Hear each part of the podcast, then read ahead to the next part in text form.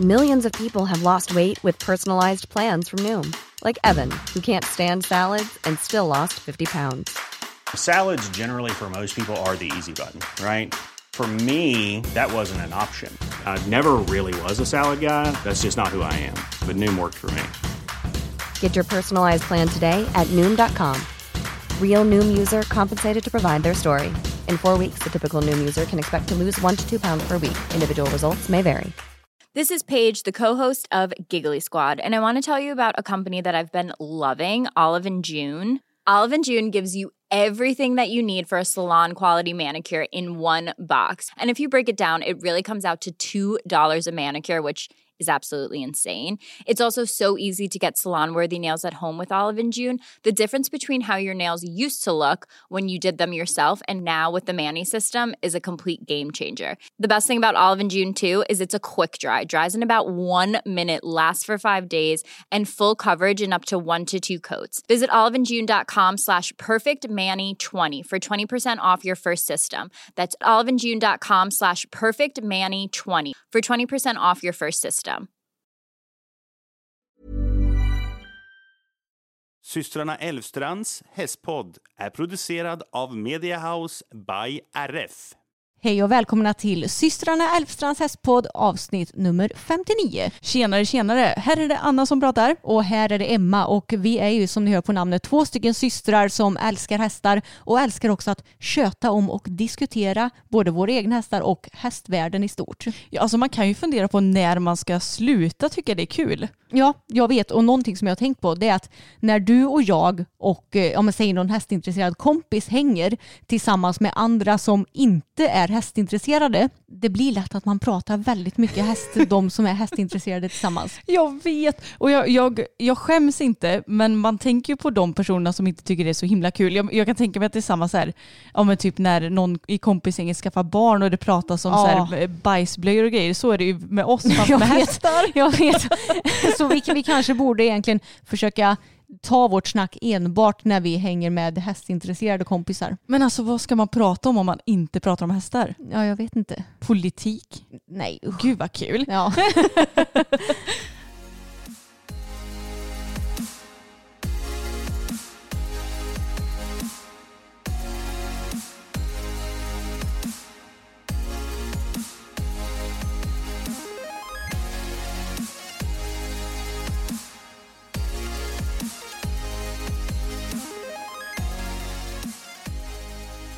Hur är läget med dig idag då Gumsan? Jo, men egentligen är det bra, men eh, det är ju Emma Elfstrands kroppsliga åkommor nummer 1049.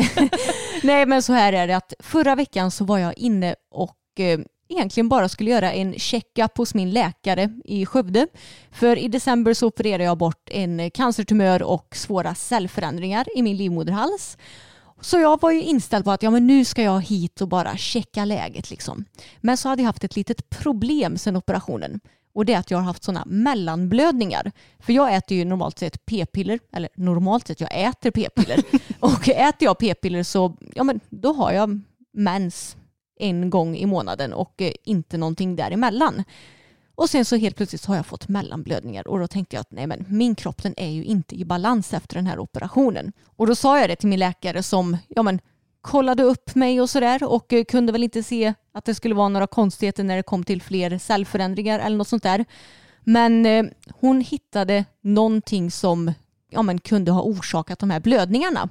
Så när jag sitter där med bena i vädret och den här, vad heter den, spekulumet Ja precis. uppkört i Fiffi, vilket jag hatar. Alltså Ja. det, det finns nästan inget värre än att eh, ligga där i gynstolen och ha det här spekulumet uppkört.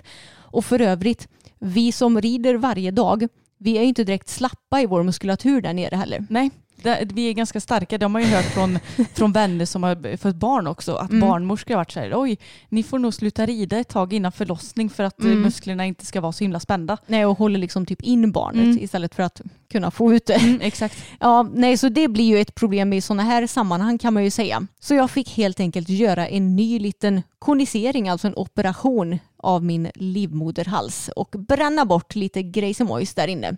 Så då fick jag ju upp de här härliga sprutorna också i livmoderhalsen igen. Alltså jag Kul. ryser bara du säger det där. Mm, jag vet. Uh. Men det gick ändå ganska bra. Det var 25 minuter i plåga. Men sen då, när eh, hon skulle få ut det här spekulumet, ja då ville det inte komma ut för att mina muskler bara krampar, krampar. Nej, nej, nej, nu ska det hållas kvar istället. Ja, jätteroligt. Hon bara, ja du, du får, du, vi får göra så att du får glida ner nu ordentligt på stolen och sen får du ta ett djupt andetag. Och då till slut kunde hon få ut det. Ja men alltså det är inte lätt. Det, nu har jag ju bara varit på liksom vanliga cellkontroller men eh, den är liksom kall metallgrej och så, uh, nej, det är inte lätt att slappna av när den är där uppe. Nej, och jag har absolut inget problem med själva situationen i sig. För Nej. jag menar, de, det är ju deras jobb. Jag tycker inte det är något konstigt att sitta och vresa upp Piffi för dem. Utan det enda som jag tycker är jobbigt, det är ju när den här skiten ska in i mig. För jag vill inte ha den där. Jag tycker att det är så obehagligt och det gör ont. Och, ja, jag är så känslig. Så det var inte kul. Och sen så efteråt, ja då får man ju lite biverkningar kan man säga. Så jag har varit tvungen att ha binda nu också efteråt. Både när jag tränar och när jag rider och ja, men dygnet runt helt enkelt. Och du och jag vi är ju inga fan av binder Anna. Nej, vi har väl egentligen aldrig varit det. Jag, jag vet inte om det är för att vi har haft fel sorts binda eller om vi har fel sorts trosor. Eller, men jag tänker att vi kan inte ha haft det hela våra liv. Liksom. för att jag tycker bara att bindan fäster inte ordentligt. Den eh, åker gärna in i både rumpa och jag vet inte vad. Och rätt vad det är så råkar den typ vika sig dubbelt så att den istället klistrar sig fast på skinkan. Ja, jag vet. Aj, Alltså man blir ju galen. Ja, det är skitirriterande. Så det har varit lite jobbigt nu att behöva rida och träna med binda och allt vad det har varit nu det senaste. Men jag får väl hoppas att jag inte behöver göra det så länge till. Nej, och anledningen att du är tvungen att ha binda är ju för att det är infektionsrisk nu när du har blivit opererad där uppe kan Ja. vi tillägga. Precis. Annars så brukar vi ju använda tampong och tycker att det är väldigt skönt för då behöver man inte tänka på massa klistriga grejer utan den sitter där den sitter. Och jag vet också att det är många som inte kan ha tampong Mm. så, som bara kan ha binder eller så. Och ja, jag vet inte vad jag ska säga. Jag hoppas att ni har hittat en bättre lösning än vad vi har gjort i alla Ja, fall. jag, jag hoppas det med. Men Anna, hur är det med dig? Jo men det är fint, tackar som frågar. Jag, jag måste säga att jag är väldigt glad för vi har precis haft ett möte med vår eh, manager Rebecka. Och hon är ju så fantastisk så att man kan ju inte vara annat än glad. Men eh, min ena skinka är lite mindre glad. Ja, nu är det Anna Elfstrands kroppsliga åkomma nummer... Ja, ja, det har varit många. Alltså okej, nu, nu vill jag bara varna känsliga lyssnare. Det kanske vi skulle gjort innan vi drog upp din historia Emma. Ja, jag vet att pappa kan ju typ inte lyssna på vår podd eller titta på vissa YouTube-videos när vi har pratat om typ flytningar och sådär. Ja, men jag pratade, Skämtar du med Jag mig? pratade ju lite om flytningar efter att jag hade gjort min första operation. Och då hade mamma, jag tror att hon hade suttit och kollat på en film och sen så hade pappas, pappa varit med i rummet och då hade han liksom rynkat på näsan och bara åh, mamma bara men vad är det? Och Och då tyckte han det var äckligt? ja, han bara men de pratar ju om flytningar och jag kände bara hur jobbigt kan det vara? Men vissa är ju mer äckelmagade än andra. Ja, vi får väl tro att ingen sitter och äter just nu i alla fall. Mm. Och vi är ju öppna som ni vet så att vi kommer prata om det mesta. Vi är inte så pryda. Nej, vi är ju inte det. Men jag har en tendens att få finnar lite här och var. Eh, Bland annat så har jag haft en jäkligt ihärdig i ljumsken. Jag kan säga det till er att det är inte skönt att ha en finne i ljumsken, ha en trosa som sitter i ljumsken och rida samtidigt. Nej. Men nu har den lugnat ner sig. Och det är bara det, det, det känns lite som att det är som med finnar. När en har försvunnit så kommer en ny. Mm. Och jajamän, en kommer precis i liksom väcket mellan rumpa och lår. Mm. Ni vet där man på sommaren kan bli... Alltså, Vit. Ja, när man blir solbränd så blir man fortfarande vit där. Precis i väcket vid röven. Mm. Där har jag fått en finne. Ja. Och du har ju fått äran att hjälpa mig med det här. Ja men det här är ju det värsta jag varit med om på länge. Ja, förutom min lilla undersökning hos eh, läkaren då. Men alltså seriöst, Anna du är ju en sån människa. Jag tror det finns två olika typer av människor. De som älskar att klämma finnar och sådär på andra. Det är och, jag. Ja det är Anna. Och sen kommer jag, de som hatar att klämma finnar på andra. Som tycker att det är svinäckligt. Men kan du klämma finnar på dig själv då? Jag kan klämma finnar på mig själv men jag kan tycka att det är äckligt också. Ja, för jag vet att jag har hört det någon gång när du har klämt någon finnor att du bara åh, uh, uh, Mm. äcklig. Ja. Ja, men jag vill bara tillägga att jag är ingen sån där som sitter och kollar på Dr. Pimple Popper eller något annat. Alltså jag hade spytt om jag hade kollat på det. Jag tycker det är så vidrigt. Nej, Alltså jag hade nog inte spytt men det är inte så att jag enjoy att kolla på det. Nej. Men hur som helst så gjorde den här finnen jävligt ont. Och jag är lite sån här att Ja, men dels så tycker jag att det är kul att klämma finnar då, men dels så tycker jag också så här, om man får ut varet så försvinner ju skiten fortare tänker jag. Mm. Jag vet att det här inte alltid stämmer och jag vet också att man inte ska klämma, men eh, ja, jag lyssnar inte på folk. Och då fick Emma äran att försöka klämma den här, vilket gick mindre bra. Jo, jag kan ju förklara lite hur själva förloppet såg ut Mm. då. då först skulle jag ju, så, så sa jag Anna, Emma jag vet att du inte vill det här egentligen men snälla kan du inte klämma min finne? Och jag bara, nej jag tänker inte göra det. Men sen så såg jag hur jävlig den här finnen såg ut. Alltså tänk er en jättestor knallröd finne och sen så såg du en liten, liten, liten gul kärna så att de ändå så här, ah, okej den går nog faktiskt att klämma och göra det lite lättare för Anna. Så Anna, hon eh, tog av sig sina byxor, satte sig på knä i sängen och putade ut med röven så att det här eh, väcket skulle liksom vid- Slätas slätas ut. Ja, precis. Och sen kommer jag och jag mår dåligt redan innan jag har börjat klämma. Och sen så, jag har ju långa naglar så jag har egentligen väldigt bra klämma finnenaglar.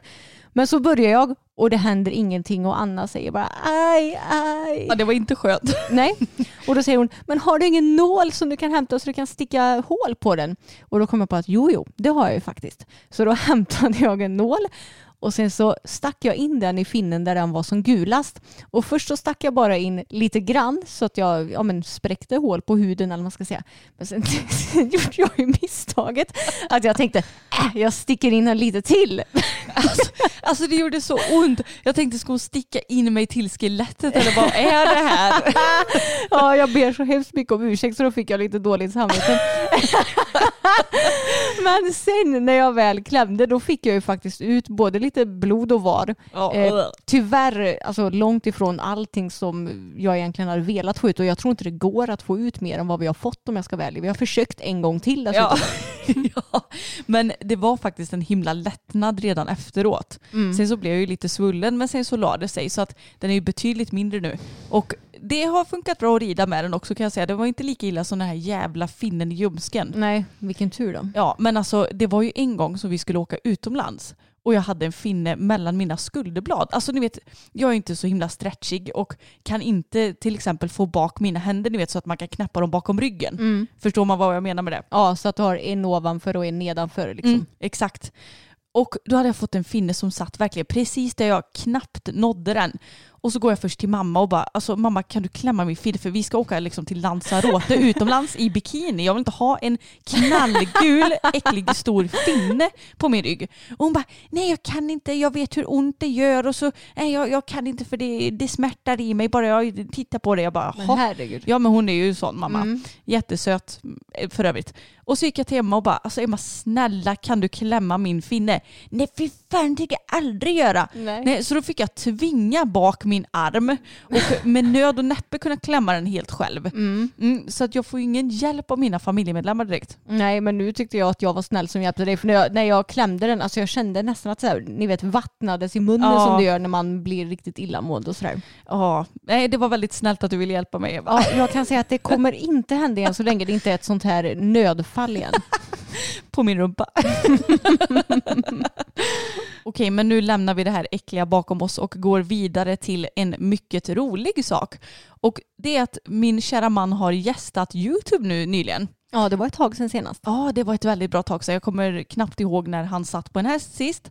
Men nu har han suttit upp på fokus och hoppade en, ja, en fem och en halva och gjorde det med bravur. Ja det såg verkligen sjukt snyggt ut och han har fått väldigt mycket fina kommentarer också. Ja, och jag, jag blir så glad och hans vägnar och han, han är nog lite mer så här, ja men det är väl ofta så när du själv får beröm så kan du ibland ha lite svårt för att ta emot det. Men eh, jag tror att han innerst inne tycker att det är kul att han får så mycket beröm.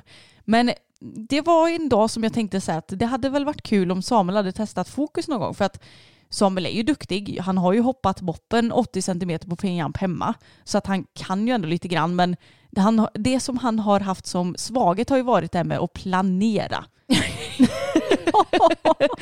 det har varit så här, ja, så planerar vi vägen och så gör han inte det och så trillar han av för att han inte har planerat. Liksom. Ja, för att Boppen inte fattar vart han ska någonstans och sen så skiljs de åt, åt liksom två sidor. Det har hänt eh, otaliga gånger. Mm. Men så tänkte jag att fokus är ändå kanske lite enklare på det viset. För Boppen är lite mer så här, ja men nu ska jag hitåt. Medan fokus kanske är lite mer medgörlig. Jag vet inte. Men så slängde jag upp honom på fokus i alla fall och han ville faktiskt det. Det tyckte jag var imponerande. Mm. Och alltså de var så sjukt duktiga med hjälp av dig förstås från marken. Ja, ja, proffset står ju såklart på marken och hjälper till. Mm. Men eh, Samuel hade ju, det enda som egentligen var hans svårighet var ju att han inte riktigt fick eh, styrt fokus ordentligt.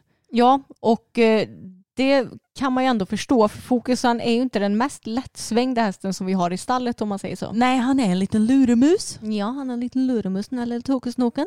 Och eh, sån här har han ju varit egentligen med dig tidigare. Mm. Att han har skjutit ut bogen och bara nej nu ska jag inte svänga. Men nu var det ju länge, länge sedan som han gjorde så med dig. Men eh, det märktes att när han fick upp någon som var lite mindre rutinerad, då tog han varje chans han fick och ville testa lite. Ja men verkligen och jag måste säga att jag är glad att det var liksom det han testade. För Mm. att visst nu tror Fokus är inte en sån häst som håller på att testa en himla massa. Nej. Men jag tänkte bara hoppas han inte är alltför spooky. Vi åkte till ridhuset för att det blåste jättemycket den dagen. Men eh, annars så, ja, då, han var jätteduktig och jag tycker bara att det är bra att hästar inte är som maskiner och går dit du vill bara du liksom råkar svänga med ena tyget typ. Utan han, han testade Samuels gränser och eh, Samuel fick ja, men lära sig att få med yttertygen Mm, precis. ytterbogen. Ja, och jag gav ju bra tips till honom där att eh, istället för att liksom Men säg att eh, en häst svänger ut bogen till höger. Det sämsta du kan göra i den situa- situationen det är att bara ta i vänstertygen. Mm. Och allra helst bara ta i vänstertygen bakåt. För då kommer hästen bara att liksom vika halsen och fortsätta springa åt höger. Utan du måste ju bli starkare i dels din egen högersida. Absolut inte liksom vika dig i innersidan. För då Mm. kommer du med din egen vikt flytta hästen till höger. Så att du känner att du är stark i din högersida, på med högerskänken och även håller ett stöd i högertygen som är yttertygen. Och sen gärna leda båda händerna till vänster ifall det behövs. Vilket det kan ju göra på hästar som skjuter ut bogen som fokus till exempel. Ja, och det här är också ett skitbra tips om du ska rida omhoppning till exempel och ska ha Mm. en lite snävare sväng och verkligen behöver få med dig i bogen. Så är det jättebra. Man behöver inte lägga över båda händer extremt mycket utan bara tänka båda händerna lite till ja, men det hållet man ska svänga. Mm. Och sen såklart vara på med ytterty, eller vad säger jag, ytterskänken också så att Mm. man inte släpper den.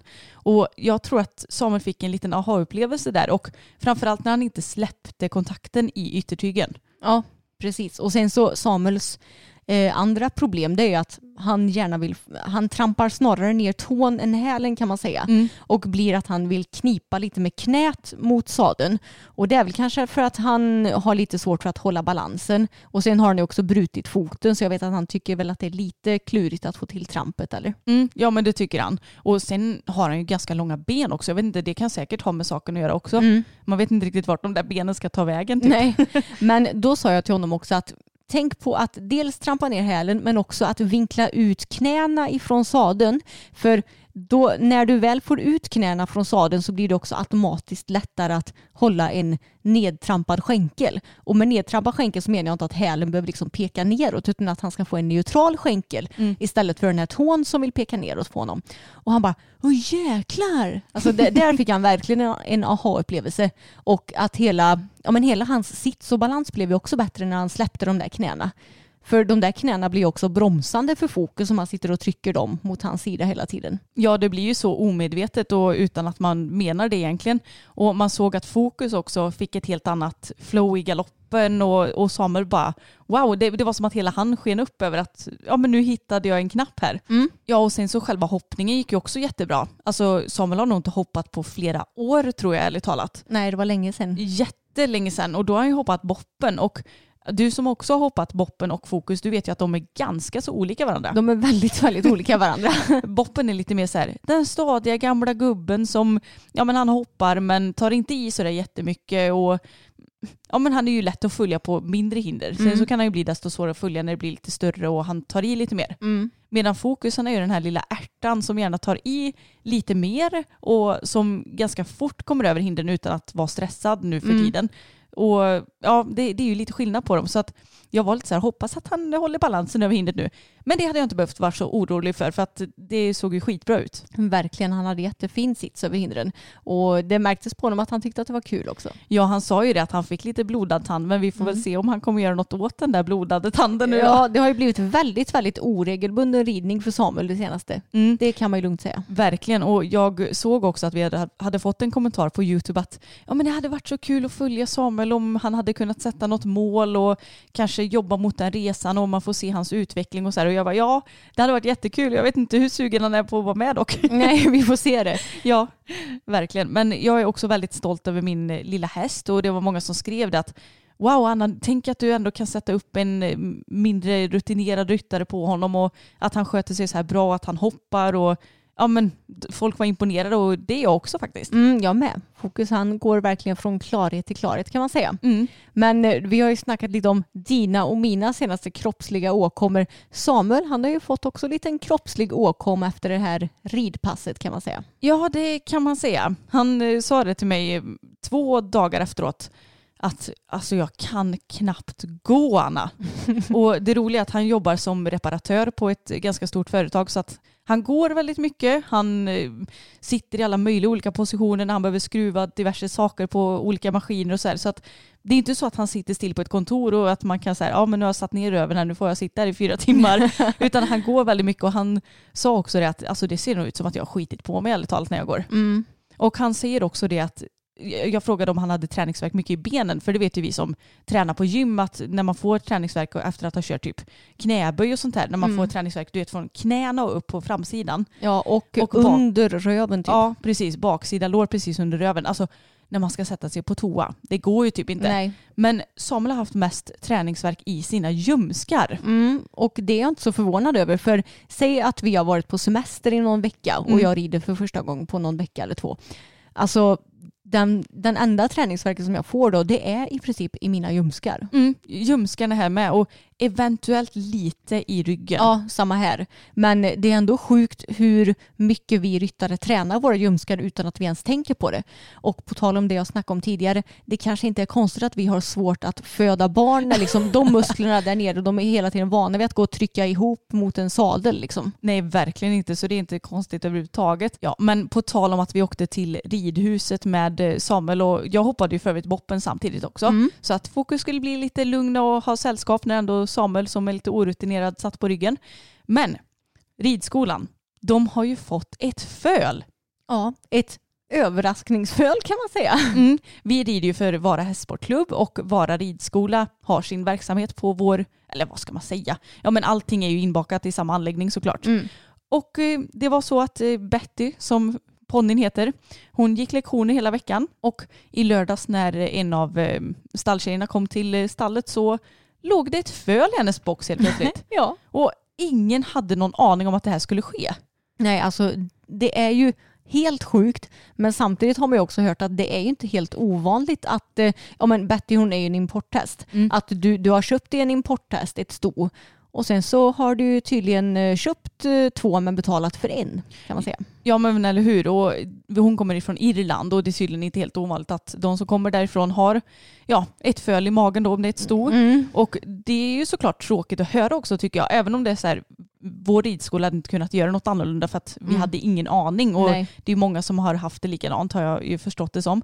Men jag tycker också att det är tråkigt att det får lov att gå till så här. Mm. Alltså jag tycker att de på Irland borde, ja jag vet inte, att man kanske får dräktighetskolla hästarna innan de åker iväg och att man ändå har lite koll på det där. För om det är så här vanligt som det ändå verkar vara så är det ju ändå ett ganska så stort problem tänker jag. Ja, jag håller med. Men det känns ju som att, alltså vad jag har läst i alla fall, typ när jag har läst grejer online, så känns det ju som att man har kanske inte riktigt samma syn på hästar i Irland som man har i Sverige direkt. Nej, det har man ju förstått. De, brukar ju, de säger väl det att eh, när de rider in en häst, det är ju inte att de rider in utan det är att de bryter in en häst. Mm. Visst säger man så? Ja. Broke in eller någonting. Ja. Ja, och det kanske förklarar en hel del hur de se- ser på hästar. Ja, jag tror det med. Jag- vet att jag har läst att många irländare de eh, har i alla fall varit väldigt, väldigt stressade till en början och ja, men, de har varit svåra mentalt liksom. Mm. Och det är väl säkert inte bara Irland utan även många holländare som fokus. De är ju också sådana kan man säga. Mm. Så jag tror att generellt eh, eh, svenska varmblod som uppfödda i Sverige de har nog oftast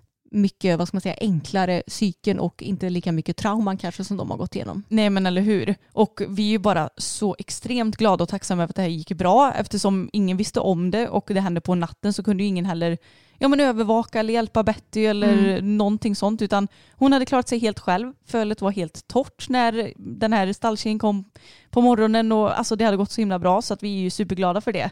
Och det är just det här som gör mig lite arg också att man inte får reda på detta för att tänk om det hade gått dåligt och jag hade förlorat båda två. Mm, jag vet. Jag menar, vet man om det så kan man ju ändå vara lite mer beredd och allt sånt där. Så att, ja, något borde ändra på Irland, men det kan ju inte vi göra någonting åt såklart. Nej, Men eh, nej, vi, alltså, han, är, han är så otroligt söt. Ja, jätte, jättesöt och stor. Och Betty hon är 1,44 hög Mm. vet jag att de sa. Så, och jag menar hon är ju Eh, hon är ju inte jättestor och när man ser det här lilla fölet bredvid henne, vi har lagt ut bilder på det här på vår Instagram för övrigt så ni får gärna spana in dem ifall ni vill se både fölet och Betty.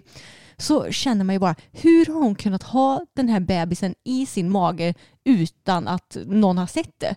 Men det är ju så med både människor och hästar att vissa ser man ju inte att de är gravida. Nej. Du läser ju hela tiden eh, både online om eh, människor, alltså kvinnor som har varit gravida och sen har de åkt till läkaren för att de har haft jätteont i magen och så bara nu ska du föda en bebis. Alltså vi vet ju typ tre stycken sådana kvinnor personligen.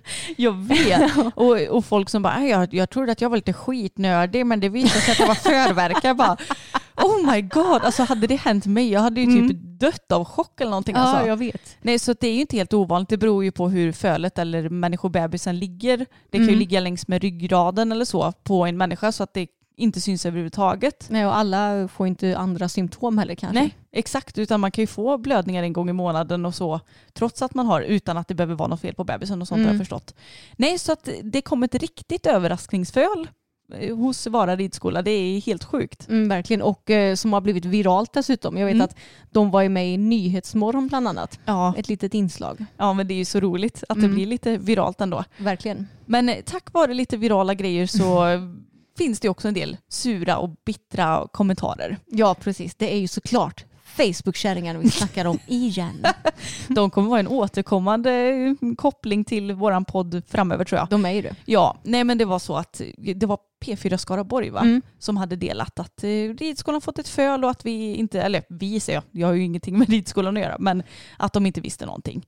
Och då var det fler som skrev stackars häst, tänk att ha gått med sadeljord hela tiden och det var folk som skrev att eh, ja men eh, ja vad var det de skrev? Ja, men de skrev ju typ, ja, man kan ju undra hur eh, hästskötseln ser ut på ett sånt ställe om de inte har upptäckt det. Mm, precis. Och det är ju också så här, alltså vet du inte om att en häst är preggo, då går det ju inte att kolla efter tecken att den är gravid heller. Nej. Så att det är så jättemärkligt. Det är ju ingen som har vetat om någonting. Och hon har inte ens varit speciellt stor. Nej. Hon, hon har varit lite sådär ponnystjock eller vad man ska säga. Ja, men lite bukig. Ja men precis och samtidigt så går ju hästarna med, eh, alltså de får ju ganska så fri tillgång när de går ut i hagen och så Mm. på hö. För att det ska vara enkelt och så. Och Ja. De blir såklart inte övergödda. Nej. Men ja, det har ändå varit så här, ja men det har inte varit någon konstig tjock, Nej. tjockhet på en eller vad ska Nej, man säga. precis. Så att eh, jag blir så trött på sådana kommentarer och nu, nu hade det säkert inte spelat någon roll vilken ridskola det här än hade hänt på så Nej, hade det väl kommit samma kommentarer men det är ändå så här,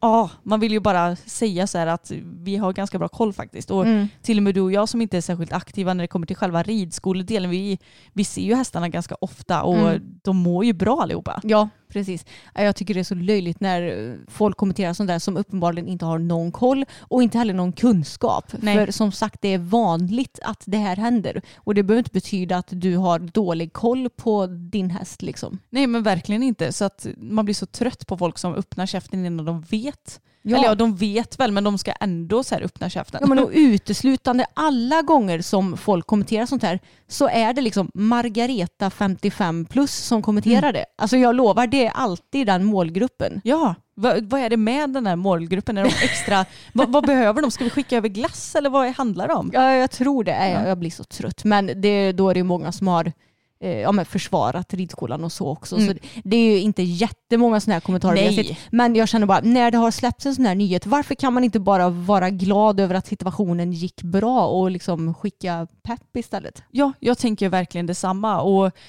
när det kommer sådana här grejer, det handlar ju egentligen om, som när vi får dåliga kommentarer på våra sociala medier också, man får ju bara vara trygg i det man sysslar med och så här, lägga sånt bakom sig. Men det är ju det är fortfarande störigt när man läser sånt här. Jag, jag, blir ju jag blir tyvärr ganska provocerad. Ja, men jag blir ju mer eh, alltså störig när jag läser sådana kommentarer på andras sociala medier eller som ja, nu på Facebook Mm. om ridskolan till exempel. Mm. För då är det inte ens på ridskolans egna sociala medier Nej, så att de exakt. kan ta bort det inte utan de har kommenterat en artikel liksom, eller en radiointervju. Precis, det är, det är ännu värre. Nej, jag, jag blir bara så trött på Facebook-kärringarna. Jag med. Men om ni är lite nyfikna på fölet som faktiskt inte har något direkt namn än, men han kallas väl för Mirakel för tillfället i alla fall. Eh, han ska väl bli namngedd både med något så här riktigt namn inom citationstecken och ja, men något lite mer smeknamn. Men om ni är intresserade av att se mer av honom så har vi faktiskt gjort en vlogg också där han får ett litet inslag i. Ja. Mm. Och vi kan länka den i beskrivningen för er som är nyfikna. Han är så söt. Och när vi ändå pratar lite om Facebook så är jag en sån person som medlem i ja, men i alla fall några grupper. Jag tror några av de större hästgrupperna i Sverige. Men jag eh, kommenterar nästan aldrig någonting utan jag är den som smyger runt och bara ser vad, som, vad, vad folk skriver. Den enda gången egentligen jag kommenterar något det är om folk eh, ber om tips på utrustning så kan jag länka produkter till hästhuset. För det är ju gra- reklam. gratis reklam, alltid bra så att säga. Precis. Eh, Men i alla fall då läser jag ibland vissa inlägg i olika grupper och eh, så vet jag att det var i dressyrsnacket så hade någon eh, tjej lagt upp filmer när hon dressyrtränar sin häst och det såg verkligen jätte, jättefint ut. Men något jag noterade var att hon red med en väldigt hög hand, alltså att den var typ uppe vid bröstet nästan. Mm. Eh, och då blev jag lite nyfiken på, för jag såg att det var många som hade kommenterat. Och det var inga Facebook-kärringar faktiskt. Oj! Utan det var mer, ja men det var bara nyfikna kommentarer liksom. Mm. Och eh, då, vad jag förstod det som, så är det vanligt att rida med en hög hand om du rider enligt VBR, som den här tjejen gjorde. Jaha. Mm. Och eh, när jag läste vidare då så var argumentet till att rida med en hög hand att du får bättre bålstabilitet om du gör det. Men sen så vet jag inte riktigt för då gick jag vidare och läste lite mer förklarande grejer om VBR och eh, i alla fall på den sidan jag var inne så förespråkar de ändå en ja, men, linje mellan armbåge till bettet, alltså en rak linje. Mm. Så som vi försöker att rida. Ja men precis. Den, Kanske inte alltid lyckas men. Nej, men den standardlinjen. Men Mm. den här tjejen red med en väldigt bruten linje och höll handen högre upp. Och jag säger varken att det är rätt eller fel utan bara att det, det var så hon red. Så då blev jag lite nyfiken på att testa det här själv. Alltså att eh, försöka sitta så som jag brukar göra i sadeln men att bara ändra min handposition. Mm. Så att jag provade att vad, vad händer om jag rider med en lägre hand och vad händer om jag rider med en högre hand. För min grundposition brukar jag försöka ha så att jag har ändå en ja, rät linje mellan min armbåge till hästens bett. För att jag tycker att ja, men det är det som man har blivit van vid att göra och inlärd att göra redan från början. Och det är väl ändå det som känns mest naturligt för mig i alla fall. Men så provade jag att okej, vad händer om jag sänker handen? Och det som händer på mig det är att jag tappar min core, alltså känslan i kåren och styrkan i kåren. Och sen så vill mina axlar och min bröstrygg fara framåt. Mm. Och det är ju egentligen väldigt logiskt för det blir ju automatiskt att du hamnar lite i den positionen då. Speciellt för mig som har en väldigt grundsvag ja, men både, både ax- axelmuskler och eh, bröstryggsmuskler. Och även en grundsvag core tyvärr. Mm. Ja men jag kan verkligen tänka mig att det blir så. Och jag tror att hade jag testat samma sak så hade jag antagligen fått samma typ av sits. Att man, Mm. att man tappar och blir lite mer kutrygg eller vad ska man säga? Ja, men det är ju bara att tänka efter när eh, du ska trava av hästen till exempel i en Mm. lång och låg form. Då brukar du ju oftast länga tygen och sänka handen lite och då blir du ju själv gärna lite mer framåtlutad. Ja, alltså, jag försöker att sträcka på mig när jag travar av hästar. Mm. Men alltså det känns ju hur konstigt som helst att, ja men jag vet inte, det känns som att jag blir en felböjd banan nästan. Ja, Så att jag brukar tänka så att, vad fasen, det handlar om att trava av hästen, det kanske inte är hela världen att jag sitter lite slappt. nej precis. Men sen så skulle jag då prova att eh, rida med en högre hand, alltså en riktigt hög hand för att se ifall jag märkte någon skillnad på min bål, ifall jag upplevde att jag fick en bättre bålstyrka och sådär.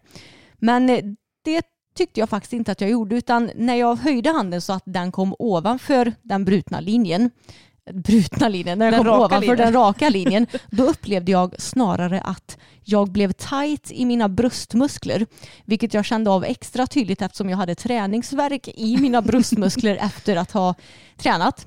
Så jag blev tight i dem samtidigt som det kändes som att jag blev typ stel i min bröstrygg och att jag blev lite mer svankig och därmed också tappade coren.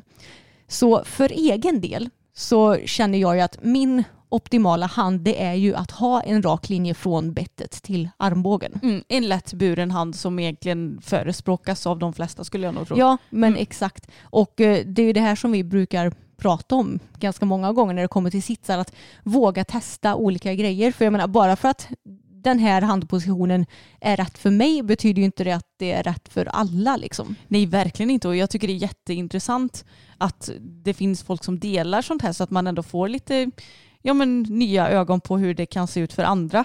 Och det är väldigt, alltså, jag gillar sådana människor som ändå ställer frågor för att de är genuint nyfikna och inte bara du sitter fel. Ja, precis. Så det verkar ju uppenbarligen vara en bra diskussion under den här bilden, Ja. eller de här bilderna. Eller? Jo men det var det. Mm. Jag såg att det var ett par personer som jobbade som PT eller som utbildade sig till PT som inte riktigt eh, förstod syftet med den här höga handen. Mm. Eftersom de inte kände att de kunde koppla det samman till eh, att du får en starkare bål. Och jag tror inte egentligen att det var någon som kunde ge ett jättebra svar på det. Men eh, det finns det säkert någon som kan göra och som sagt funkar det för den här personen så är det skitbra men det funkar inte för mig. Nej men ändå spännande att du har provat tycker jag. Ja, och på tal om VBR, alltså vertikal balanserad ridning, så är det någonting som hade varit kul att testa i en video tycker jag. Mm. Håller du med? Ja men jag håller med och jag vet att våra följare har tjatat lite på oss också. Jag vet. Ni måste testa. Vi bara ja, det är Mm. corona nu. Ja. Men kan inte ni som är lite insatta inom VBR be kanske någon tränare som finns i, hyfsat i närheten av oss att kontakta oss så att vi kanske kan spela in en video tillsammans så småningom. Ja eller ge oss förslag på vad det finns för duktiga inom det Ja. här ämnet så att vi kan kontakta dem kanske också. Ja, vi har ju ingen koll. Nej. Men vi utgår ju från Vara i Västergötland. Mm. Kan vara bra att tillägga. Exakt, så att någon som är hyfsat närheten, vi orkar liksom inte åka upp till Kiruna typ. Nej, Utan det får gärna vara någon i hyfsat närhet. Precis, eller så blir det väl kanske någon som får komma hit så att vi får träna med våra hästar. Ja, det funkar ju också Mm. såklart. Men eh, det är väldigt intressant det här med dressyr tycker jag också. Mm. Och det är kul att titta på mycket dressyr. Men eh, nu så ska jag prata om något som vi har pratat om tidigare. Mm. Men som jag har gått och funderat lite på. För jag städade väldigt länge i lördags. och då kan ju tankarna flyga iväg lite. Men jag tänkte ta upp det här med sporrar Emma. Mm. För att det känns som att i folks ögon när det kommer till sporrar. Antingen så har du sporre och har en fin skänkel. Mm. Eller så har du ingen sporre men sitter och bankar på hästen. Ja. Det, det pratas aldrig om att man faktiskt kan rida eh, med en sporrlös skänkel men med en mjuk skänkel. Nej, Det tycker jag är högst intressant. jag vet. Det känns som att eh, ja, men jag skulle säga alla som, nästan alla i alla fall som rider med sporrar har ju dem av anledningen att de ska inom stationstecken förfina skänkelhjälperna. Men med det sagt så borde ju Vadå, går det inte att rida med liksom fina skänkelhjälper utan sporre? Exakt, Mm. det är precis det här jag menar. För att jag har ingenting emot en sporre. Det Mm. vet ni ju att vi, eller ja, jag använder typ aldrig sporrar men du har ju det ibland. Ja, jag har den när jag hopptränar boppen Ja, enbart. ja och alltså jag tycker inte att det är något konstigt med sporre. Så länge du kan använda det på ett bra sätt så whatever floats your boat Mm. liksom. Men jag tycker det är så lustigt så fort det pratas om sporrar och gärna så fort man kanske frågar någon person så här, varför rider du med sporrar varje dag? Mm. Så är det så här, jo men jag föredrar det för att jag ska förfina mina hjälper. Men det går ju att förfina hjälperna utan en sporre. Mm. Det, det, det är inte så att equals du måste sitta och sparka ihjäl dig med hälarna för att du inte har en sporre. Nej, precis. Och det är ändå ganska många som rider på vad ska man säga, ja, men väldigt heta och känsliga hästar som har sporre. Och det kan jag inte förstå heller riktigt. Nej, den ekvationen går inte ihop för mig heller. Mm. Men eh, de kanske har något bra svar på det. Det har inte jag. men jag tycker bara att det är så himla lustigt för att alltså, anledningen att jag rider med, eller utan sporrar med spö, det är för att jag vill få min häst så känslig för min skänkel som det bara går. Så att vi kan slippa alla möjliga sorters hjälpmedel och att han faktiskt ska lyssna 100% på mig. Och nu har det tagit väldigt lång tid för fokus för att han överlag är en ganska spänd häst och ska titta på allt runt omkring och då lite glömmer av att jag ens existerar typ. Men nu den senaste tiden så har ju det blivit jättemycket bättre. Och jag har ju kunnat rida utan spö och känna att vi ändå har samma energi. Så att jag menar, det är inte så att jag sitter och sparkar honom i sidorna för att jag inte har något spö eller sporrar. Nej, precis. Det, det finns väldigt många olika ryttare där när det kommer till både att rida med och utan sporrar. Du ser ju också ganska ofta, speciellt på lägre nivå, på tävling folk som har sporrar och sitter och verkligen bankar skiten ur hästarna med. Åh, ja, det har man sett några tillfällen och vill helst eh, inte se något mer. Nej men alltså sporre ska ju användas med måtta, verkligen. För att det kan ju inte vara skönt för hästen att få den dängande i revbenet. Nej. Nej, det känns som att man kan diskutera det här med sporrar och spön ganska länge och mycket men jag tycker bara att det är lustigt att det blir en sån himla diskussion kring sporrar hela tiden med sporrens vara och icke vara men inte så mycket om spöet heller. Nej, det stämmer ju faktiskt. Mm. Och frågan är ju hur vanligt det är att rida med sporrar respektive spö ifall något av dem är vanligare än det andra. Mm. Det känns ju som att, alltså nu, nu är jag väldigt fördomsfull här, men det känns som att de flesta dressyrryttare rider med både och ganska ofta. Ja, det, ja det, det, min- min fördom det är att dressyrryttare rider ju typ alltid med sporrar på alla hästar hela tiden. Mm. Och spö gärna också i kombination om det inte hästen är jättehet för då räcker Mm. sporrarna typ. Ja, precis. Ja. Det, det är det som jag ser mycket på sociala medier i alla fall. Mm. Eh, sen i verkligheten, alltså det är lite svårt för oss som är hobbyryttare att säga för där känns det som att det är ganska så blandat. Men på hobbynivå tror jag nog ändå att det är lite mer att man kan rida utan sporrar. Ja, jag tror det också. Mm. Och det är svårt för oss också som vi ser ju mest varandra. Ja. Det är inte så att det kommer asmycket folk och rider i vår paddock liksom. Nej, precis. Men, eh, ja, men som jag har nämnt i alla fall tidigare med sporrar så använder ju jag det ja, men i de situationerna där jag kanske vill ha hästen sådär lite extra. Mm. Till exempel så har jag ju det som sagt på boppen enbart på hoppträningar och jag hade haft det på tävling också om jag hade tävlat honom. Men det är ju för att ja, men jag vill ha något sådär lite extra, kanske framme för skänken lite extra ärtig, att han verkligen ska lyssna på mig. Men eh, när jag rider hemma och sådär så ser jag ingen mening med att rida med sporrar i det dagliga arbetet för då blir det ingen skillnad sen när jag väl ska använda dem. Nej, exakt när det väl gäller. Och jag känner det när jag rider tage och fokus som jag ju rider allra oftast. Alltså en sporre, det gör ingen skillnad på dem för att de, alltså det är lite så här, skiter de i min skänkel? Jag, jag tror jag skulle kunna ha sju kilometer långa sporrar, de hade inte brytt sig ändå. för då, Exakt, det, ja. då är det ju inte skänkeln eller sporren som är problemet utan då är det att de inte är i min bubbla eller i Ja. våran bubbla tillsammans. Ja men exakt så är det ju med Bella också. ja. Är hästen inte framför skänken så är det ju allt som oftast det mentala som är problemet. Ja, och det har vi ju insett eh, på senare år. Quality sleep is essential. That's why the Sleep Number Smart Bed is designed for your ever evolving sleep needs. Need a bed that's firmer or softer on either side? Helps you sleep at a comfortable temperature? Sleep Number Smart Beds let you individualize your comfort so you sleep better together. JD Power ranks Sleep Number number 1 in customer satisfaction with mattresses purchased in-store. And now save 40% on the Sleep Number limited edition Smart Bed for a limited time. For JD Power 2023 award information, visit jdpower.com/awards. Only at Sleep Number stores or sleepnumber.com. Many of us have those stubborn pounds that seem impossible to lose, no matter how good we eat or how hard we work out. My solution is PlushCare. PlushCare is a leading telehealth provider with doctors who are there for you day and night to partner with you in your weight loss journey. They can prescribe FDA-approved weight loss medications like Wagovi and Zepbound for those who qualify. Plus, they accept most insurance plans. To get started, visit plushcare.com slash weight loss. That's plushcare.com slash weight loss.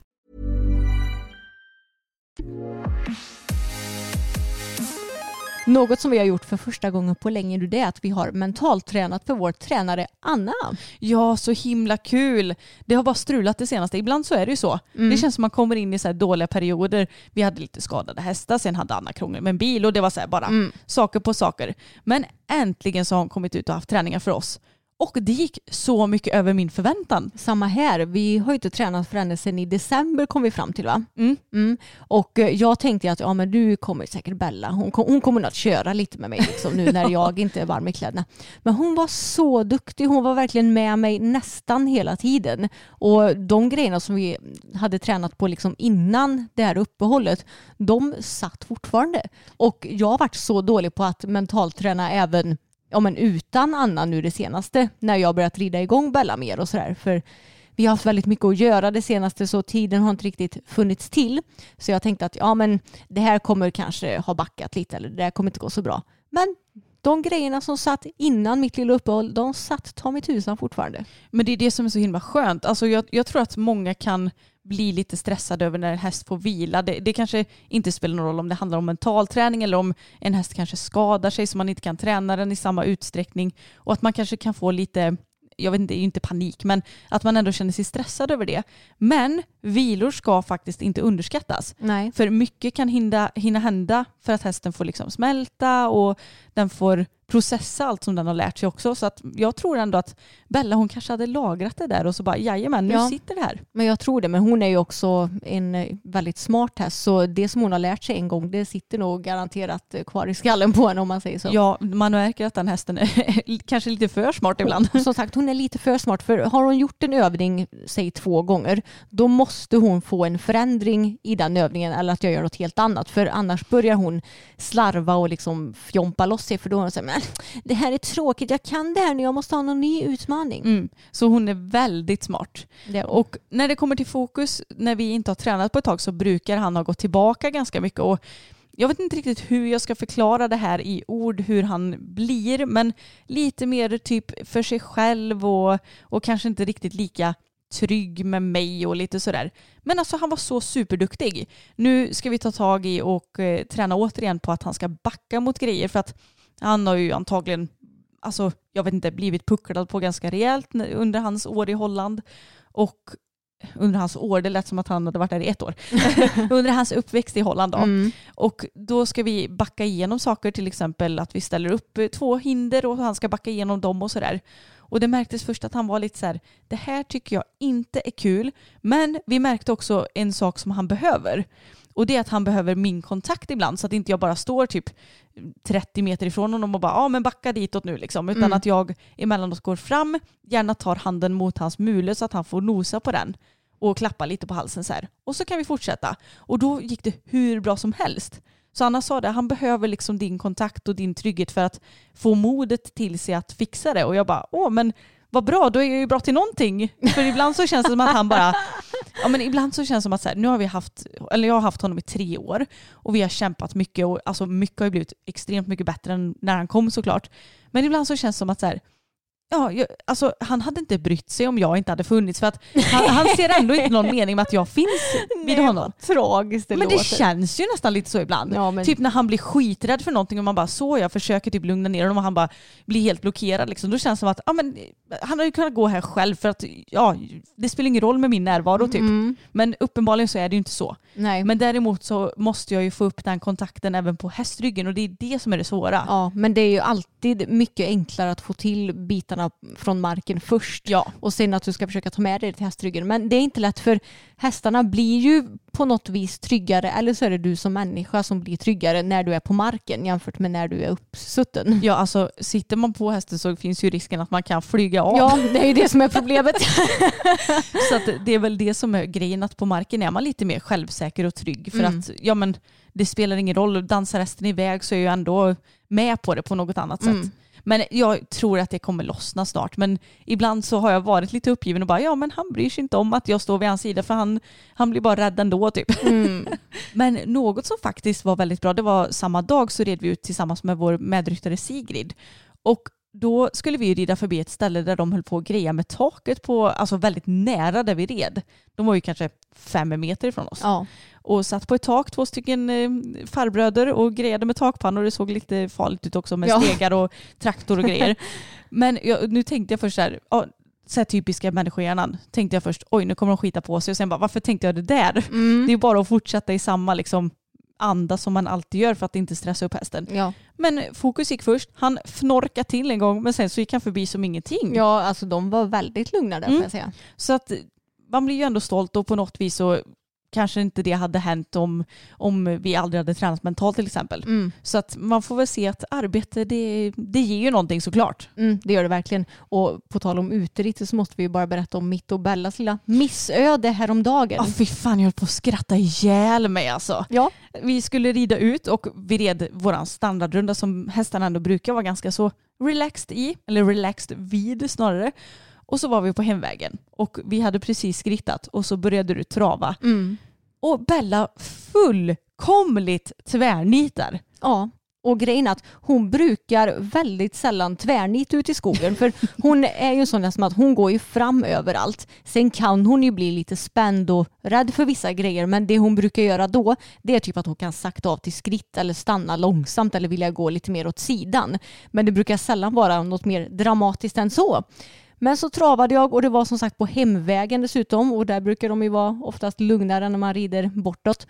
Och så fullkomligt tvärnitar hon och jag kan inte för hela mitt liv komma på vad det var som hon blev så jävla rädd för. Eller? För jag såg ingenting konstigt. Men hon tvärnittade när vi travar och jag jag hinner ju typ inte tänka för det händer ju så fort så inom loppet av så här 0,1 sekund så ligger jag liksom typ på hennes hals med nästan axlarna och huvudet liksom vid sidan så att de nästan är på väg att flyga av om ni förstår vad jag menar. Ja, och du hade ju huvudet eller ansiktet ner mot hennes bog nästan kan man säga. Mm, Och så hade du fortfarande fötterna i stigbyglarna. Så Emmas rumpa liksom, den bara flög framåt så här. Så enda jag ser det Emmas stora stjärt som bara så här åker fram och Bella som tvärnitar. Och alltså så fort jag såg att Emma satt kvar så började jag asgarva bak på boppen. Ja, men alltså jag känner mig så jäkla klumpig. Alltså jag känner mig, men herregud, är jag liksom en nybörjare som precis har börjat rida som inte har någon kroppskontroll eller? Men alltså det var en tvärnit utan dess like. Ja, hon var sjukt snabb och hon kan vara jäkligt snabb när hon vill. Jag har ju flugit av henne en gång i skogen tidigare när hon gjorde en tvärnit. Typ när jag hade haft henne i en vecka.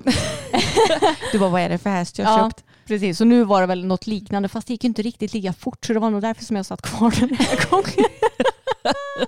Det var kul. Men hon är ju snäll också för efter att hon hade tvärnitat då stod hon ju helt still. Ja. Och det var ju det avgörande momentet som gjorde att jag faktiskt kunde liksom ta mig upp igen med och kanske också att jag har tränat så mycket core det senaste så jag Mm. orkade hålla upp den där coren och bröstryggen. Men då tycker jag att du borde inte ha studsat ner så som du gjorde om du hade så bra core. Men du, man kan faktiskt inte förhindra tyngdlagen Nej, vet det helt och hållet. också. Nej. Men, men visst filmade vi den här dagen? Ja. Ja, så att den här vloggen kommer ju komma ut, ja den kommer redan ha kommit ut. Mm. Men alltså, det, jag sa det till Emma, fasen att jag inte filmade. Jag för att jag vet. skulle precis börja filma typ. Nej. Jo jag tror att det var den biten Mm. jag skulle börja filma. Och så han där hända, det hade varit så kul att ha det på film. Ja, jag vet det hade varit väldigt, Ah. väldigt kul. Du, alltså den synen, när man ser liksom att rumpan den är på väg åt helt fel håll, den ska ju vara i sadeln och så var den nästan upp på halsen. Ja Mm. herregud vad kul det Ja, var. som sagt, det var tur att hon stod still. För hade hon tagit ett steg åt sidan eller ett steg bakåt, ja, då hade jag flugit kan jag säga. Ja, gjort en kullerbytta av henne typ. Ja, gud jag hade tänkt mig att landat på huvudet. Åh här. gud. Mm, det hade kunnat blivit så. Ja, fy, Mm. hemska tanke. Ja, Men nu känns det ju som att våren ändå har kommit för att stanna, hoppas vi. jag tror det. Jag vill inte ha någon mer snö eller några fler minusgrader nu. Nej, det tycker inte jag heller för det har varit så otroligt härligt de senaste dagarna. Mm. Även om det har varit ganska blåsigt den senaste tiden så har det Mm. fortfarande varit så här mysigt varmt. Men det har ju kommit ett gäng vårtecken hit nu till Varaslätta. Ja, bland annat eh, fjärilar när vi rider ut. Ja, och Boppen blev ju rädd för några fjärilar. Ja. Eller för en fjäril, en citronfjäril kom och flög. Och han blev jätterädd, och tv- eller tvärnitade gjorde han inte, men han stannade och tittade så här. Och jag bara, men vad är det du blir rädd för? Då tänkte jag automatiskt att det typ skulle vara en, ett rådjur eller någon älg eller räv eller någonting. Mm. Och så kom det en citronfjäril och Ja. flög. Jag bara, men gud vad gulligt. Jag vet. Sen så har de ju börjat fälla, ja, alla förutom Boppen då. Mm. Så Tage han fäller ju rätt så rejält så hon får ju borsta med en sån här Ferminator varje Mm. dag. Men det allra mysigaste vårtecknet det är ju att hästarna har börjat sova ute i sin älskade sandhög i hagen. Ja, det är så gulligt. För vi har ju sandjord här på våran gård, Mm. vilket är jättebra. Och pappa fyllde på med, ja det är typ strandsand, Ja. eller sandstrand. Ja.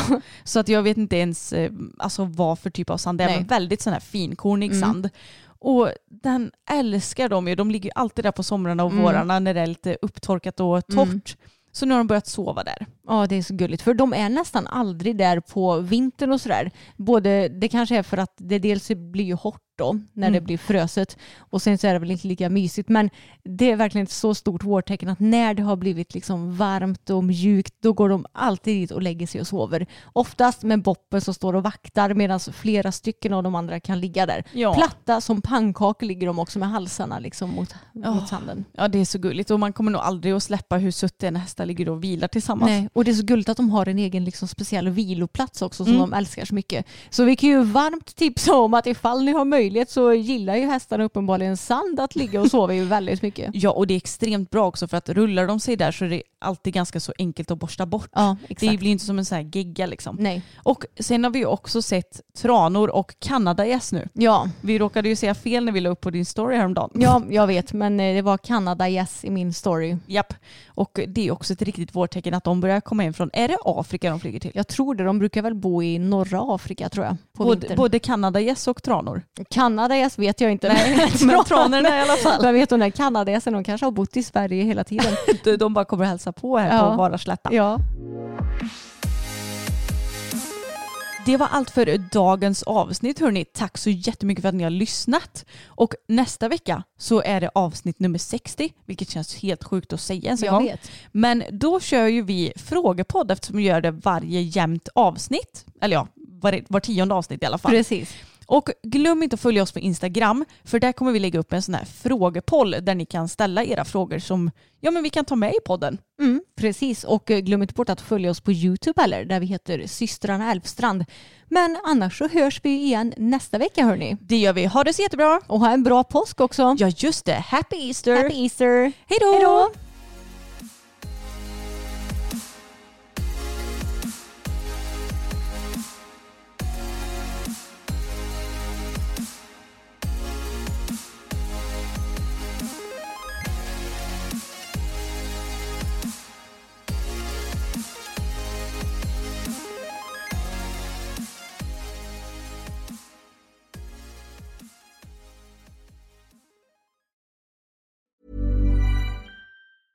Hey, it's Danny Pellegrino from Everything Iconic. Ready to upgrade your style game without blowing your budget? Check out Quince. They've got all the good stuff shirts and polos, activewear, and fine leather goods, all at 50 to 80% less than other high end brands. And the best part? They're all about safe, ethical, and responsible manufacturing. Get that luxury vibe without the luxury price tag. Hit up quince.com slash upgrade for free shipping and 365 day returns on your next order. That's quince.com slash upgrade. Flexibility is great. That's why there's yoga. Flexibility for your insurance coverage is great too. That's why there's United Healthcare Insurance Plans. Underwritten by Golden Rule Insurance Company, United Healthcare Insurance Plans offer flexible, budget friendly coverage for medical, vision, dental, and more. One of these plans may be right for you if you're, say, between jobs, coming off your parents' plan, turning a side hustle into a full hustle, or even missed open enrollment. Want more flexibility? Find out more about United Healthcare Insurance Plans at uh1.com.